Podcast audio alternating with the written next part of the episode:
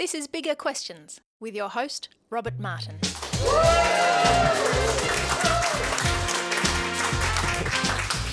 Welcome to Bigger Questions, recorded live in the city of Melbourne.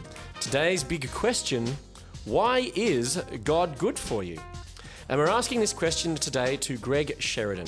Now, Greg is the Australian newspaper's foreign editor and is one of Australia's most respected and influential analysts of foreign affairs.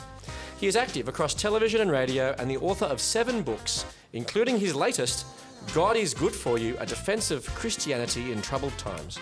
He's interviewed presidents and prime ministers across the world, and he joins me now. Please welcome Greg Sheridan. Great to be with you, Robert. Well, Greg, you're foreign editor of The Australian. So, have you been anywhere dangerous? well, uh, I go to the office every day. But, uh, uh, so, uh, look, I, I, never was really a war correspondent, but um, when I was much younger, I was the, uh, in 1986 and 87, I was a Washington correspondent. I used to go down to El Salvador and Nicaragua a lot and cover the, uh, the civil wars there. And um, I went out to contested areas, but, but look, it wasn't really everyone was kind to me, really. Uh, I mean, I think I suffered more from Montezuma's revenge than from, uh, you know, uh, the danger of being blown up by terrorists or anything. I spent a lot of time in the Middle East and talking to extremists in Southeast Asia, but extremists in Southeast Asia are always very nice to you when you talk to them. Okay. Well, to kick off bigger questions, we like to ask a couple of smaller questions. We do try to have a bit of fun on the show. Today, we're asking Greg Sheridan why God is good for you. So, Greg, I thought we'd test you on how much you know about things that are good for you. now, do you feel qualified? Uh, no, but not being qualified has never been a bar to a journalist expressing an opinion. Okay, there's two questions, both multiple choice. Question one According to a team of German researchers, how much coffee is good for you? Is it A, none, coffee is very bad for you? Is it B, one cup per week, it's good in moderation? Is it C, one cup a day, a cup a day keeps the cardiologist away? Or is it D, four cups of strong coffee a day? Well, I would go for two cups a day, but I'll say C, one cup a day. Well, you might want to go higher actually, because it's the answer is actually D. Yeah, the answer answer was the, according to these German researchers, the answer was four cups of strong coffee a day. D. One of the I'd research- be even more neurotic and nutty than I am if I had four cups of coffee a day. Anyway, question two. Hopefully, we'll try to get you to pass.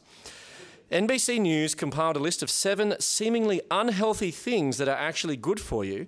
Now, which of the following was not on their list? Was it A, having a glass or two of wine with dinner? Was it B, nibbling on chocolate? Was it C, Netflix? Or was it D, going to church? C. well, the answer was actually not that, I'm afraid. Yeah. I don't really trust NBC. Yes. okay, so the answer is actually D. Going to church apparently was the one an un, yeah. seemingly well, that, that's thing. wrong. Their research is wrong. so, well, Perhaps some more study might be good for you, Greg, because uh, you unfortunately got none of our smaller questions right. But, anyway, give him a big round of applause. anyway. So, Greg, it is popular today that believing that going to church or belief in God is not actually good for you. I mean, it wouldn't make the clickbait list of, uh, of things that are surprisingly good for you. In fact, an Ipsos poll found in 39% of Americans think religion does more harm than good. So, why do you think that is? Why don't people think that God is good for them? Rob, let me say the first thing is the only reason to believe in God is because God is true, not because it's good for you in mm-hmm. any in any. However, there is overwhelming sociological evidence, some of which I quote in the book, but countless sociological studies which shows that the happiest people in the world are the people who have religious belief mm-hmm. and attend church or a temple or a synagogue or whatever once a week or more. Yeah. And the, the evidence for this is just absolutely overwhelming. Mm. The, um, and it's very perplexing evidence for sociologists, most of mm. whom are not, are not believers. And, and in fact, the people who suffer most when God leaves a community are poor people mm. because they benefit most from the principle of Christian solidarity, and churches are typically the last thing which uh, keep a society together, keep a community together. So wh- why isn't this better known then? Is it just a, a failure of the journalists, perhaps, or the media?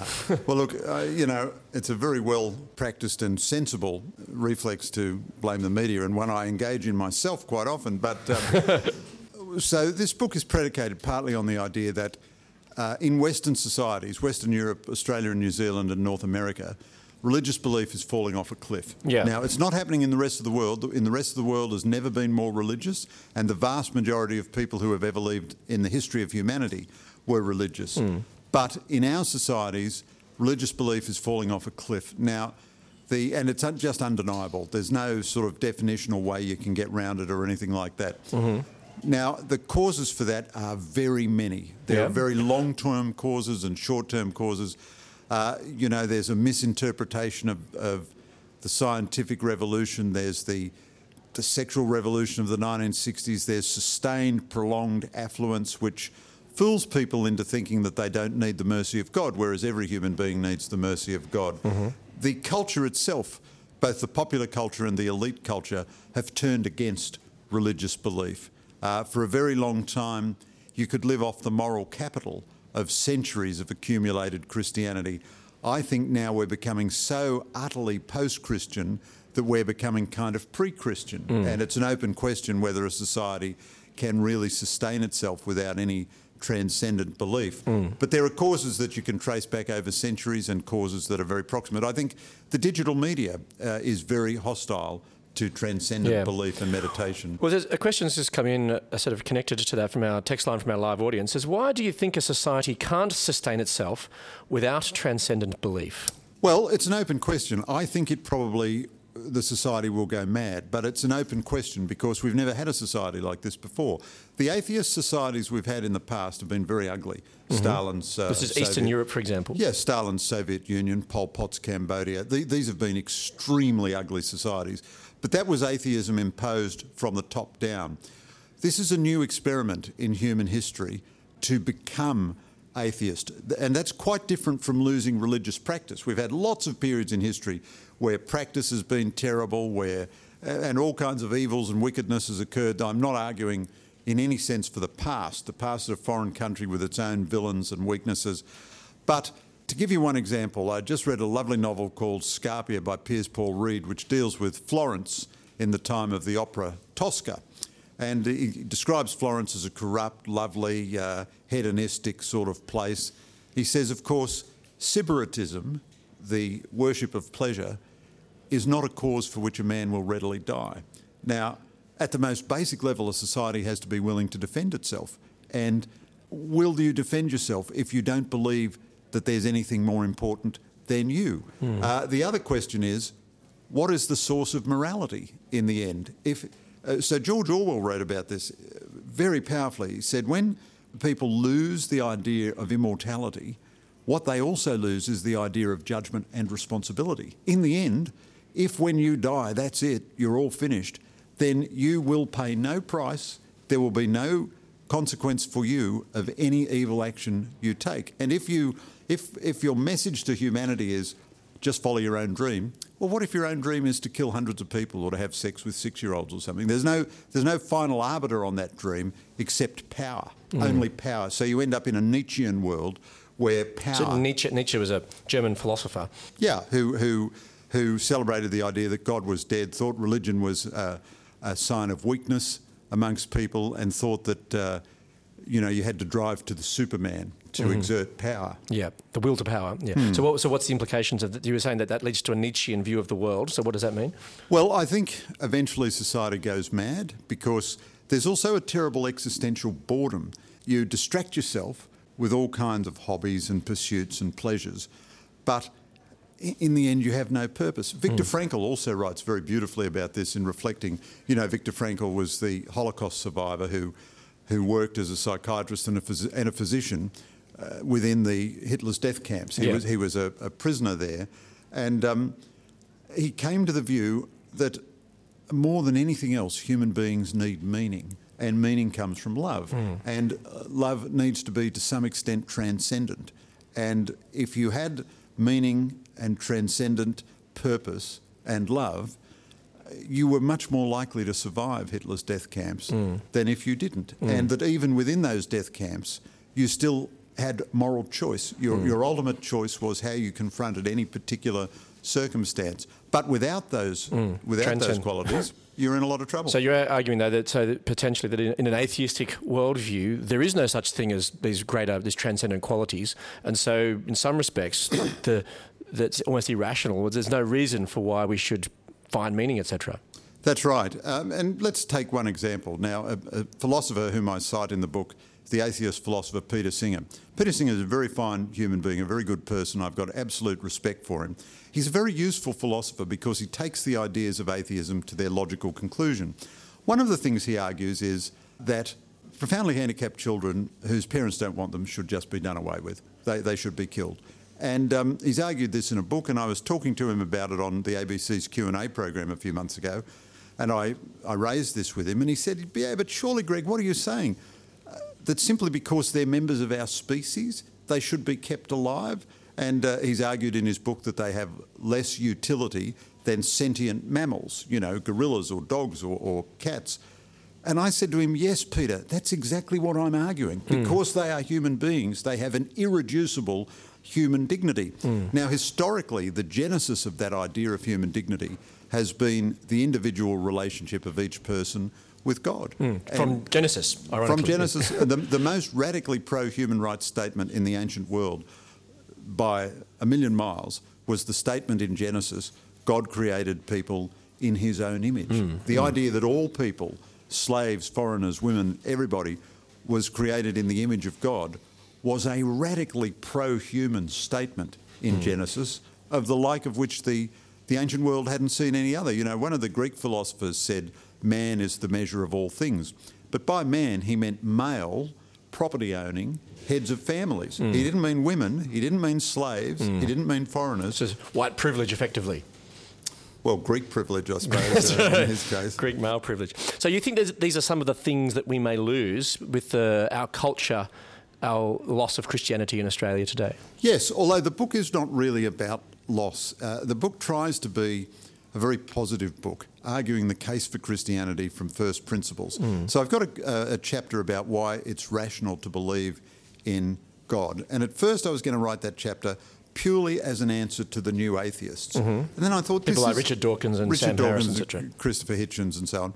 And I do, I've got lots of criticisms of them. I think their arguments are kind of silly, and once you read them, you think, gosh, what's the fuss? That's just nonsense. You know, uh, don't believe in God, but I believe in an infinite number of universes to get round the statistical improbability of our universe. Well, that's just ludicrous. There's much more magical thinking required in that religious faith of atheism than there is in belief in God. Mm-hmm. But I actually decided not to write that chapter or the book primarily as an answer, a rebuttal I don't think that's a good way for Christians to present their arguments. What mm-hmm. I tried to do instead was offer the positive case for belief in God. And I must say, the, the single piece of writing, and this emerges from a whole lifetime of experience and thinking and everything, but the, the single piece of writing which I found most persuasive and beautiful was Roger Scruton's book, The Soul of the World, where he says the most important rational argument for God. There are a million other arguments you know, the argument from design and the statistical improbability of the universe and so forth to show that belief is entirely rational. But the most powerful rational evidence he cites is the long human experience of God. And uh, atheists, of course, won't admit that. They, they, they want to rule that evidence out of, out of order. But that is the long empirical testimony of the human race mm. through millennia. Mm. So you mentioned your book there, Greg, God is Good for You, A Defense of Christianity in Troubled Times. You've explained about what you were trying to achieve, but, but what, ex, what inspired it? well, there are a few things, I guess, Robert. One was three years ago, I wrote a, a different book. I went to a lot of writers' festivals, and um, all of the books that I saw promoted in all those different writers' festivals, there was not a single one that looked at life from a pro Christian or a pro Jewish point of view. And I thought, now, this is really weird because Christianity and Judaism, even if you don't believe in either of them, are absolutely central to our culture and our civilization. There's paradox here, of course. Christianity is a universal religion, open to every human being, and most Christians today, I would say, are not Westerners. But it is also the case that Western civilization grew up entirely as an outcrop of Christianity, as I argue in one of the chapters on medieval Christianity. And um, it just struck me as bizarre that there was nothing about this. And one of the elements of the crisis of belief that we have today is a crisis of knowledge. So I thought th- there's a real need here in the mainstream secular culture. Now, of course, Australian Christians produce wonderful books and wonderful writing, mm-hmm. but it's never invited into the public Into the, square. into the main space, so to speak. So I thought, well, look, let's try. And then, of course, there's a marvellous kind of piquant, ironic, humorous idea that God would allow himself to be written about by a journalist. It just shows how just shows how broad-minded he is. Now, another question's come in from our text line from our live audience here. so, if God really is so good for you, then why have his followers, the church, done so many bad things? I think the truth is that being Christian doesn't absolve you of the human condition, where every day we battle between good and evil within our own soul. I think there's great wisdom in Alexander Solzhenitsyn's observation that the line between good and evil doesn't run between a group of evil people over there and a good group of good people over here. It runs instead down the middle of every human heart. Now, there are, there are two and a half billion Christians today, and I guess cumulatively there have been billions of Christians throughout history. Some of them have done very bad things, there's no doubt. Some of them have done very bad things in the name of the church and in the name of God. Hmm. But overwhelmingly, they do good things. I mean, at the first flowering of the AIDS crisis in Australia, the people who were sitting in St Vincent's Hospital in, in Sydney, where, where I'm familiar, lifting the water to the, to the cups of the mouths of people dying of AIDS were the good nuns of St Vincent's, whose love of people was inspired by their love of Christ. The, the Pentecostals are magnificent donors to charity. I went to a Pentecostal church and they'd just collected a whole swag of gifts to give to the children of prisoners in jail. The balance with Christianity is overwhelmingly positive, but mm-hmm. no one can deny lots of Christians have done lots of very bad things. Mm-hmm. Now, throughout your book, you share a wide assortment of stories of people right across the country, as you've just shared a couple there. So, how has God been good for these people? So the book is in two halves. The first half is the case for Christianity from first principles about belief, about history, a chapter about the Old Testament. Like a lot of Catholics, I'd grown up not reading much scripture, and I absolutely fell in love with the Old Testament while writing this book. Ruth is the greatest short story ever written. Just, just a magnificent, uh, a magnificent short story. Uh, Job, of course, is the most profound meditation on innocent suffering in the history of human literature, and the great consequence, uh, you know, the lesson is that Job is innocent in his suffering and he never gives up on God and God never gives up on him. But I must say, Jonah is perhaps my favourite book of all. Jonah is like a Mel Brooks comedy and uh, it's, it's, it's a fantastic, rollicking tale, written, you'd have to say, less in the style of the Australian, more in the style of the Herald Sun. And the, the, Old, the Old Testament had fantastic sub editors. They always got the names, they always got the story, they always got to the point. point, and it's a great story. You know, God tells Jonah to go and preach to the hateful people of Nineveh. Jonah doesn't want to preach to the people of Nineveh. He wants them to be damned and to, to meet the terrible punishment that God has foretold for them. So, like a journalist skiving off on assignment, he takes a cruise instead of going to Nineveh, and God plucks him off his cruise, flings him into a whale for three days. Very unpleasant for Jonah. So, very sulkily, Jonah finally goes up to Nineveh, and he's very much like the producers in the Mel Brooks comedy. He doesn't want this show to succeed, and oh, woe is me, Nineveh repents and God spares them their punishment. So Jonah goes off and has a terrific sulk for the rest of, uh, you know, there's no happy ending for Jonah. He's very miserable. But of course, the serious message of Jonah is that even in the Old Testament, and the new, the new atheists particularly mock the God of the Old Testament, but Jonah is just one of countless illustrations in the Old Testament of the universality of God's love in the Old Testament. So I, I read mainly Jewish commentators on the Old Testament because I, I didn't want to read it always looking for the New Testament, which is the orthodox proper way to read it for a Christian. I wanted mm-hmm. to read it just as a reader. Hmm. And Jonah demonstrates that God is the God of the Ninevites as well as the God of the Israelites. And the Ninevites didn't have to convert to Judaism or anything, they just had to repent from their wickedness. And, and God's love was available to them. But um, to get to your question about, About the- the people, the people. yeah. So the second half of the book then deals with Christians, and it has two two elements really. One is the story of particular Christians who I find very inspiring, or Christian movements which, despite the decline in the ambient culture, are doing very well, have signs of great life. Mm-hmm. But there are two chapters where I take serving and former politicians and ask them about their religious belief. I'm not asking them about what effect religious belief had on their politics, which is the only question that ever would be asked about a politician's religious belief. I had no interest in that. I know about their politics. I've been covering them all for 40 years. I know their policies very, very well. But I also, because I knew them all uh, personally. You could ask them about their, their faith or their Yeah, and a lot of them their had- spiritual experiences. Yeah, because I write about faith issues occasionally, a lot of them had kind of in private conversation mentioned their beliefs to me. So I then, you know, went and morally blackmailed them into doing these interviews. they, were, they were all extremely reluctant. Let, let me tell you, getting uh, Malcolm Turnbull and Bill Shorten to do these interviews on their deepest beliefs, the Brexit negotiations were just a walk in the park compared to this. It was very hard work, but all of them, all 14 of them, rewarded me with the depth and texture, and in a sense, even the magnificence of their inner lives, which they generally keep hidden. Here are the most brilliant and powerful people in our society who have run our country. And guess what? They have these profound Christian beliefs. So maybe these beliefs are not so silly after all, because the culture is trying all the time to bluff Christians out of their beliefs, to tell them that their beliefs are, are foolish and unreasonable and nobody of consequence Yeah. uh, uh, holds them. But all, all of these people who've led our nation, uh, they all hold profound Christian beliefs. We're asking Greg Sheridan today's big question why is God good for you? And the Bible itself gives some reasons. In the Old Testament book of Micah, the prophet Micah writes in chapter 6, verse 8 He has shown you, O mortal, what is good. And what does the Lord require of you? To act justly and to love mercy and to walk humbly with your God. Now, Greg, you quote this verse a couple of times in your book. Now, this passage is from the Old Testament, which, as you've just said, some have described as this the God of the Old Testament, you know, as, for example, a petty, vindictive, rageaholic obsessed with loyalty over morality.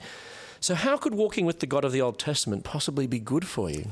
So Richard Dawkins, in particular, the, the most objectionable of the new atheists. I, I try not to criticise people personally in this book. Uh, I didn't want it to be a book of sharp elbows, but Richard Dawkins' book, really, The God Delusion, is just so dishonest. so dishonest. I mean, he reads the Bible as a fundamentalist literalist in the way that no, almost no Christian and almost no Jew reads the Bible at all. And he says, well, if you don't believe in the literal interpretation of Genesis, you're obviously not a religious believer. He then defames the God of the Old Testament, says that he's homophobic, genocidal, authoritarian, misogynistic, and so on. And indeed, Rabbi Jonathan Sacks, the former chief rabbi of the Commonwealth, responded to this by accusing Dawkins of anti Semitism. But in fact, you find in the Old Testament a, a lovely melody always between the universal and the specific. And in the end, the universal always transcends the specific. It's a story of the gradual disclosure of God to the Jewish people and the gradual discovery of God by the Jewish people. The uh, command to love universally. Uh, there, there's a, an- another passage I quote: "Love the stranger, for you you were strangers in Egypt," and a, a, a version of that is repeated 37 times in the Old Testament. Now, the passage of Micah that I used, the version of that verse that I used was, "What I want, want from you, O mortal, act justly, love tenderly, and walk humbly with your God," which I think is the greatest injunction to the search for decency in, in all of our literature. So, what do you think the impact of that search for decency, etc., has been, or the impact of that? I think it's been overwhelmingly positive. And, um, you know, there's another chapter I have, what, have, what Did We Ever Get from Christianity, where I argue that everything we like about modern liberalism and about our own political culture, everything that is decent, emerges directly from the Jewish and the Christian traditions. So, for example, the early Christian assertion that every human being had a divine relationship with God, which became the doctrine of the soul, meant that slaves could not be abused by their masters. Now, the Christians were powerless in the ancient world, they couldn't abolish slavery, but it did mean that masters could not use their slaves in the way they had before. It similarly gave a new independence to women because there was an authority beyond the father. Uh, the father had to conform to the external authority of Christianity. And so there was a, a court of appeal, as it were, for women. Christians, unlike everyone else in the ancient world, didn't slaughter their female babies. So Christian families had lots more girls than than uh, non-Christian families. And a, a scholarized site thinks this was one of the key reasons for the rapid expansion of Christianity.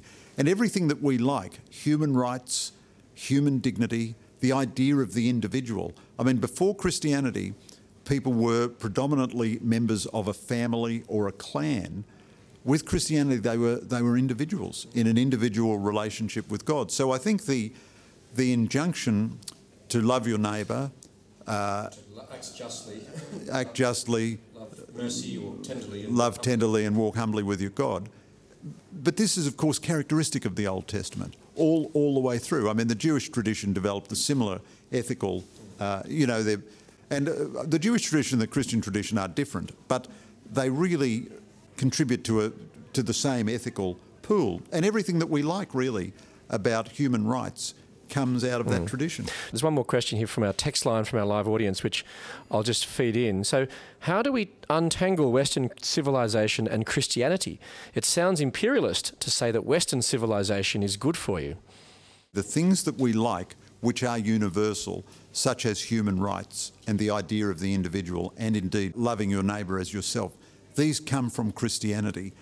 But none of that is to wipe out all the sins of Western civilization or all the sins of Christianity. None of that is to be imperialist. You don't, if you're a Christian in India, you don't have to sign up to the British Parliament or something. You can express Christianity i- in, in an Indian India. way. Yeah. yeah. yeah. So, Greg, why is God good for you? God is good for you because God is true. And there is a deep part of humanity which always wants to respond to that truth. There is another part of humanity which always wants to rebel against that truth. And in the end, human beings seek the truth and they seek God. And if they deny that, they're denying an essential part of themselves. And if you lose God, you lose something of humanity. And if you embrace God, you embrace your own humanity more fully than you possibly could in any other way. Let me leave you with the Bible's answer to the big question why is God good for you? From Micah 6 8. He has shown you, O mortal, what is good. And what does the Lord require of you? To act justly and to love mercy and to walk humbly with your God. I look forward to you joining us next time for bigger questions. Please thank our guests today, Greg Sheridan. Thank you. Thanks a lot. Hi everyone, Rob Martin here, host of Bigger Questions. Thanks for listening to another episode of Bigger Questions. We hope you enjoy the show. And we always love hearing from you, our podcast listeners, so please let us know what you love about the show. How has this podcast impacted your own thinking or conversations about the bigger questions of life? We really want Bigger Questions to create bigger and better conversations in our world. Now, you can get in touch through our website, biggerquestions.org, or you can send us a message on our Facebook page. We'd love to hear the big questions that you're asking and who you're sharing the podcast with. Now, as you may know, Bigger Questions is broadcast on a number of radio stations around Australia, and this week we're excited to add our sixth station who are broadcasting the show. Way FM in Launceston. Launceston's positive alternative will now be broadcasting the show from 7 pm on Sunday nights. So, welcome aboard, and if you're in Launceston, check out the show and check out the station. It's great that they can join us. Now, if you think we need more quality conversations and you want to invest in bigger thinking, so why not support us on Patreon? For as little as US $1 a podcast, you can help create better discussions around the bigger questions of life. So go to patreon.com slash bigger questions and you can sign up there. Anyway, well, thanks again for listening. We hope to hear from you soon and tune in again next week where we hear from two scientists, a doctor and a Dr. Smith, about UFOs and aliens. Is the truth still out there? It's a conversation that's out of this world. Thanks for listening, and remember to keep asking the bigger questions.